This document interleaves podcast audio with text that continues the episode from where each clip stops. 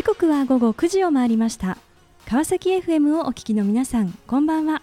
パーソナリティの森さやかです。本日202回目となります森さやかの Life is a Journey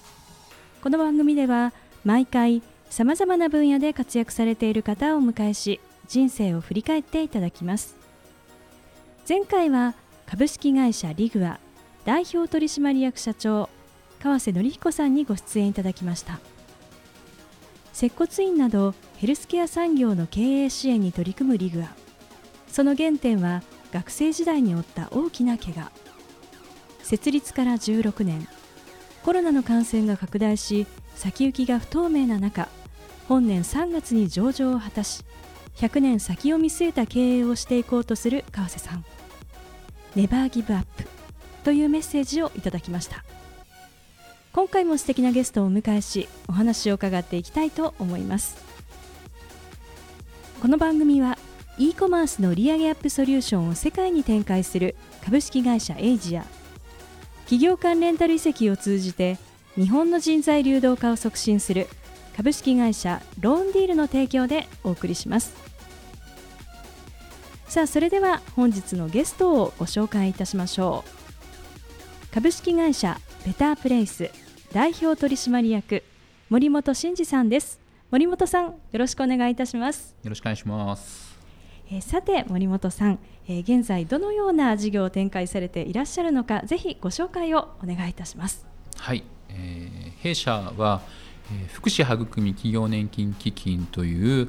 えー、保育や介護業界ですね福祉業界にお勤めの方々の、えー、資産形成を応援する、えー、企業年金を運営している会社でございます。福祉保育ですね、はい、えー、そこにこう特化をしていらっしゃるということ非常に珍しいですよね。はい、えあのこの基金にはあのこうどんなこう特徴があるんでしょうか？はい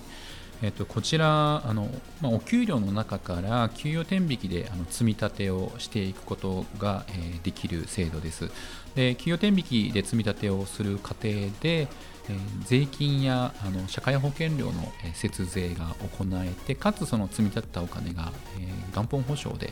えー、その職員さんがお辞めになった時に、えー、返ってくるというそういう仕組みを持っております。えー、さてですねあの本社ではこの基金とそしてもう一つですねお取り組みとして、えー、経営者塾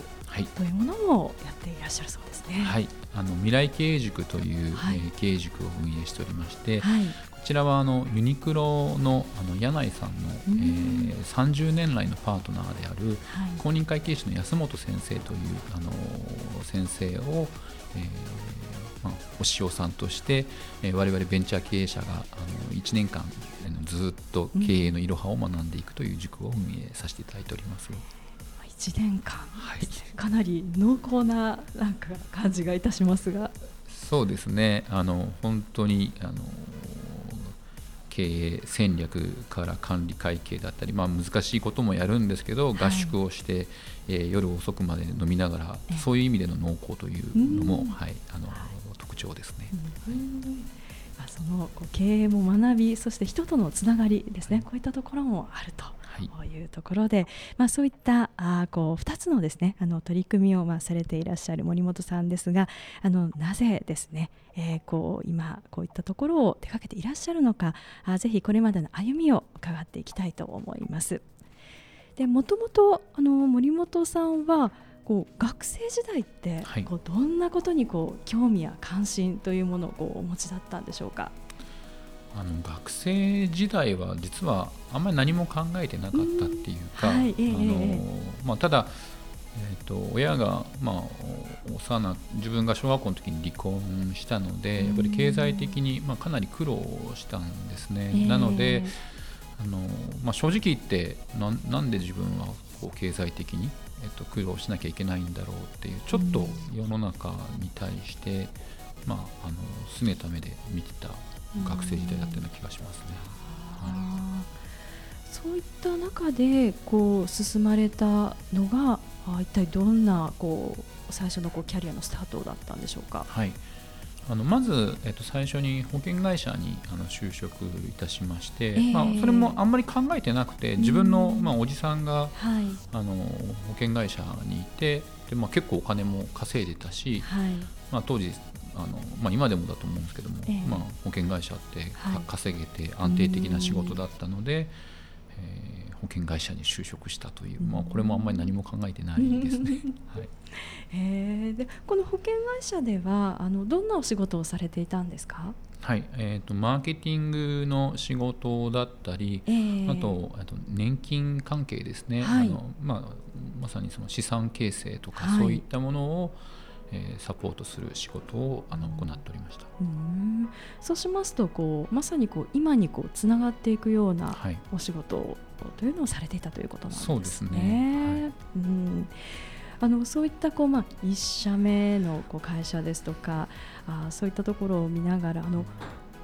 やっぱりこう金融というこの世界でですね、えー、飛び込みそして現在もそういうお仕事をされていらっしゃる森本さんのそのこう原点ってどんなところにあるんでしょうか？はいあのまあ、最初は本当に、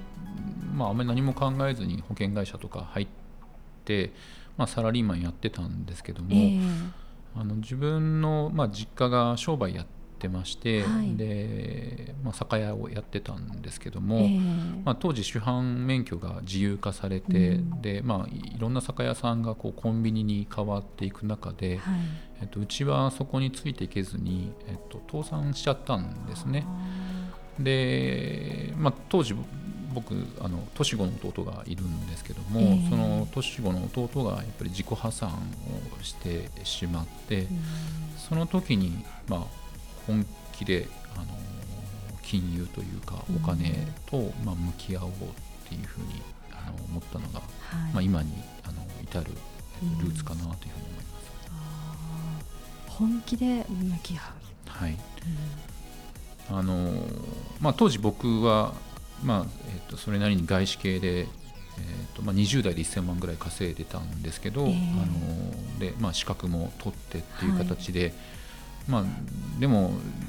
自分自身1000万とか稼いで資格とかもあの取ったにもかかわらず自分の一番近い肉親を、まあ、救えなかったっていうのはすごい自分の中の、えー、うん、痛みというか。ででそこから、まあ、とにかく、あのまあ、自分もそうですけども、はい、えっと、庶民の資産形成をあのライフワークにしていこうというふうに決意したというところですね。そしてその決意をされてですね進んだ道というのはあどういったところだったんでしょうか？はい、あの最初は、まあ、2007年にあのサラリーマンを、まあ、32歳で辞めて、はい、えー、えー独立系の運用会社を作りました、はい、その時は、まあ、当時今から20年ぐらい前の話なので、えー、まだあの庶民があの、えっと、簡単に資産形成できる方法ってあのなかったんですね。投資信託とかあったんですけど、はい、当時投資信託っていうのは最低ロットが100万円とかそういう形で、結構お金持ってないと資産形成できないので、うん、まあ、それを月々1000円とかそういう非常に少額で。え積み立てできるような運用会社を作ろうということで運用会社を、まあ、その時はあのサラリーマン辞めて設立したっていう形ですね。はい、さあ独立をされですね新たな道にまあ進まれたというところなんですね。はい、さあその後のお話大変気になるところなんですがあのぜひ後半も引き続きお話を伺っていきたいと思います。えー、さてここで、えー、ゲストの方の意外な一面を探ることを目的にこんな質問をさせていただきます。今森本さんが興味関心を持っていることを教えてください。はいあのー、まあ、さっきの話なので、はい、ちょっと真面目に答えてしまうんですけどでも本当でして、えー、やっぱ僕はあのお腹が空いて眠れない子どもたちというのが、はい、やっぱり日本にたくさんいると。やっぱり7人に1人は、はい、あの子どもの貧困が深刻でやっぱりお腹が空いて眠れないという子どもたちをやっぱ1人でも減らしていくというのが今僕が関心がある。こと。これやっぱり7人に1人っていうと本当に実は身近なところめちゃくちゃ身近ですよね。ってことですよね。シングルマザーだったら大体、えー、まあ、本当に相対的貧困なのかなというふうに思いますね。ですね。なんかそういったところに本当しっかりちゃんとこう目を向けていきたいところですよね。はい、ありがとうございます。さあそれではここで一曲お届けしたいと思います。エイバマックスでスイートバットサイコ。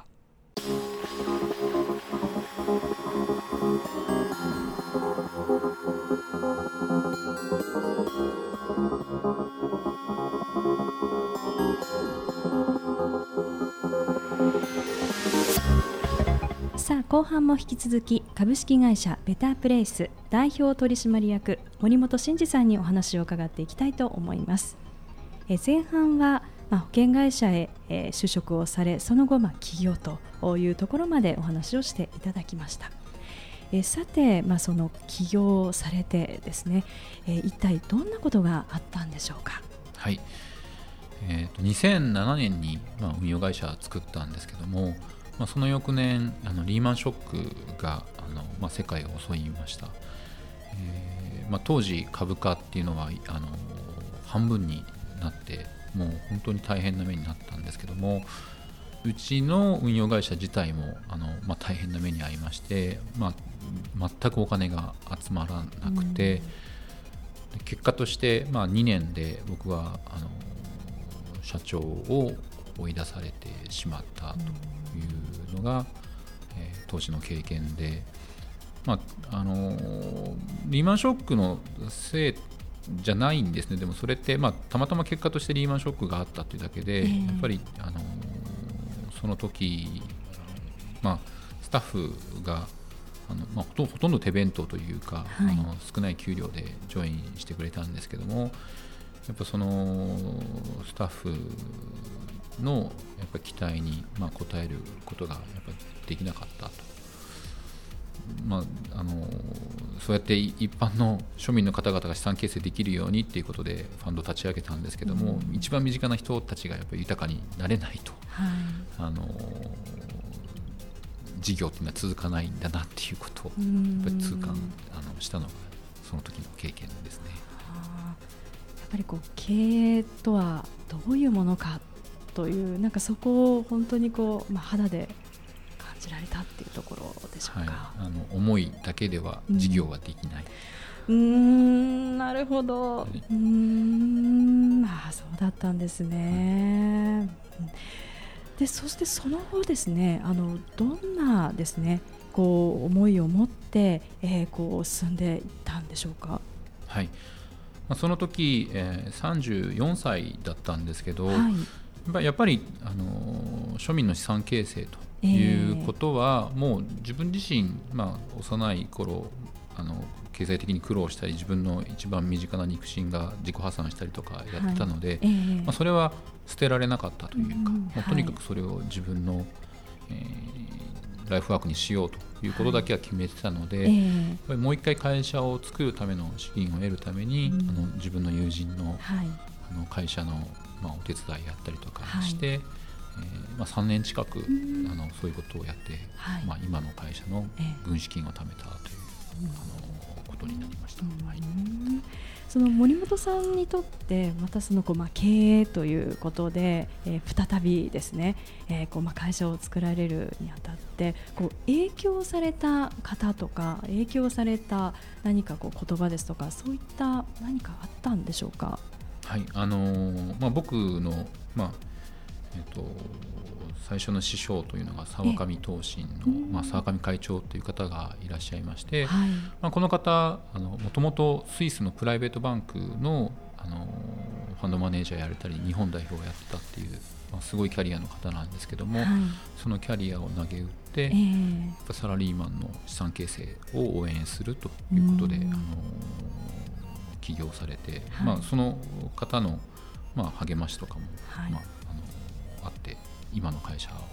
もう一回やろうというところにつながっているのかなと思います。うん。えー、そして2011年ですね。あの現在の、まあ、ベタープレイス、まあ、設立ということなんですがあのなぜですねこの保育それからまあ介護というこの分野にこう特化をされていらっしゃるんですか？はい。あのまあ、身近なところで言うと、はい、僕の弟がケアマネージャーで、はい、僕の弟の奥さんが保育士、でやっぱりその人たちの資産形成を応援したいと、まあ、もっと言うとやっぱり保育士さんとか介護士さんってあの世の中に欠かせない仕事ライフラインを支えている仕事をやられてると思うんですけども、はい、やっぱお給与自体はあの300万円とか本当に低いあの給与なので、えー、彼らを、えー、どうやって応援するか、はい、まあ、自分があの培ってきた金融ノウハウを使ってサポートしたいというところでその業界に特化したあの基金を作っているというところになっております。あのこう外からまあイメージで言うと、まあ、なかなかそういうこう保育のこう業界の方とか、まあ、介護の業界の方ってこうすごくこうお仕事もすごく忙しくて、まあ、その世界の中で、えー、こう一日がとなんか終わってしまうんじゃないかなというなんかそんなイメージがあってそことそのまあいわゆる金融というところのまあ結びつきといいましょうか。ここってすごくこうハードルが結構こう高いのかななんていうふうな印象があるんですが実際いかがでしょうか？いや本当にそこは難しくてですね、えー、あのまあ、金融リテラシーというかお金にやっぱり興味関心が薄いんですよね。あの例えばえっと、アンケート取ったことあるんですけども、はい、今、えっと、今格安スマホを使ってる、えー、あの方っていうのは、はい、えー日本人の2割を超えていると思うんですけど、うん、保育士さんとか介護士さんは5%もいない。なのでやっぱりそのそうやって節約をして、えー、お金を貯めていこうとかっていうなかなかこう発想とかそういうことを学ぶ機会もないっていうのが、はい、えー、と現状だと思います。うんあのそういった中であの本社はなんかどんなふうにしてですねあのこうその学ぶ機会とか、まあ、知る機会みたいなところをこう作っていってるんでしょうか？はいあのまあ、うちの企業年金っていうのは法人単位で、あのご導入をいただくんですね、えー、なのであの、まあ、保育士さんとか介護士さんは会社の制度という形で、はいえー、気軽にあの加入できますし、はい、まあ、給与天引きであの積み立てをしていけます。はい、でただ給与天引きで積み立てしていけるよって言っても、えー、なかなかそういう行動変容っていうのは起こせないので、はい、具体的にいくら積み立てをするといくら税金や保険料が安くなりますというのを一人一人あのオーダーメイドであのご案内するようにしてそれで分かりやすくあの積み立てへのアクションをえー、していただけると。しかもそれが、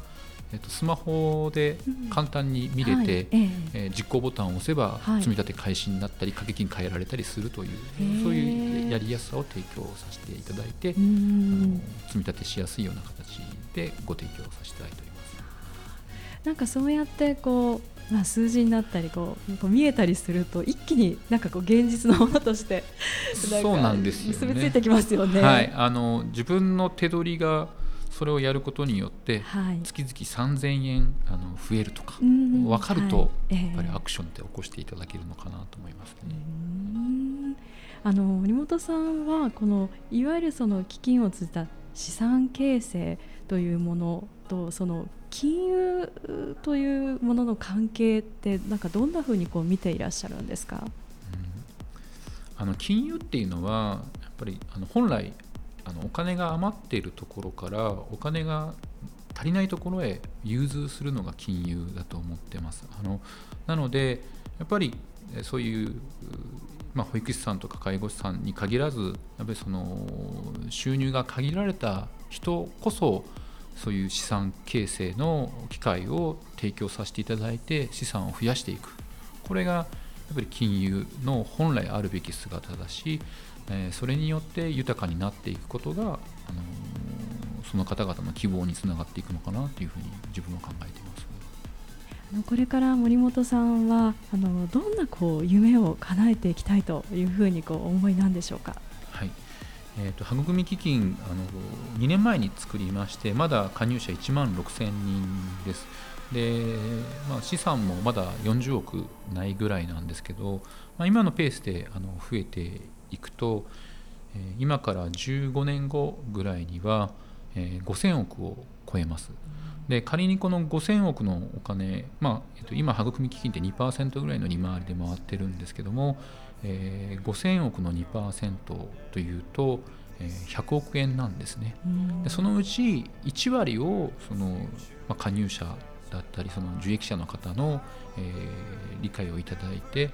えー、寄付さっきのあのお腹が空いて眠れない子どもたちとか、それから今だと地球温暖化で世界住めなくなるんじゃないかと、えー、こういったあの懸念があるのでそういった子どもの貧困対策とか地球温暖化に、えー、寄付に回すと年間10億円を超えるお金を寄付に回していけるんですね。それはあの実は一人一人は5000円とか1万円の小さなお金によって、はい、その大きなアクションにあの変わっていけるということを目指しています。えさあこの番組ではゲストの皆さんに必ずお聞きしている質問があります。森本さんにもお伺いさせていただきます。これから自分の夢を実現しようと考えている方々へ背中を押すメッセージをお願いいたします。はいあのこれ梅田もちおさんっていうウェブ進化論という本を書かれた方の言葉なんですけど直感を信じろ、えー、自分を信じろ。好きを貫け。人を褒めろ。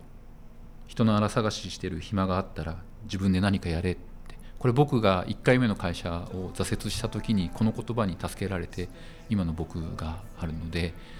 まあ、僕みたいなポンコツでもあのこうやって会社あのやれてるので今頑張ろうと思うあの若者たちはやっぱ自分を信じて頑張ってほしいなというふうに素敵なメッセージをありがとうございました。ということで本日は改めまして株式会社ベタープレイス代表取締役森本真二さんにご登場いただきました。森本さんありがとうございました。ありがとうございました。さあそれでは最後にもう一曲お届けしましょう。ホーリーハンバーストーンでドロップデッド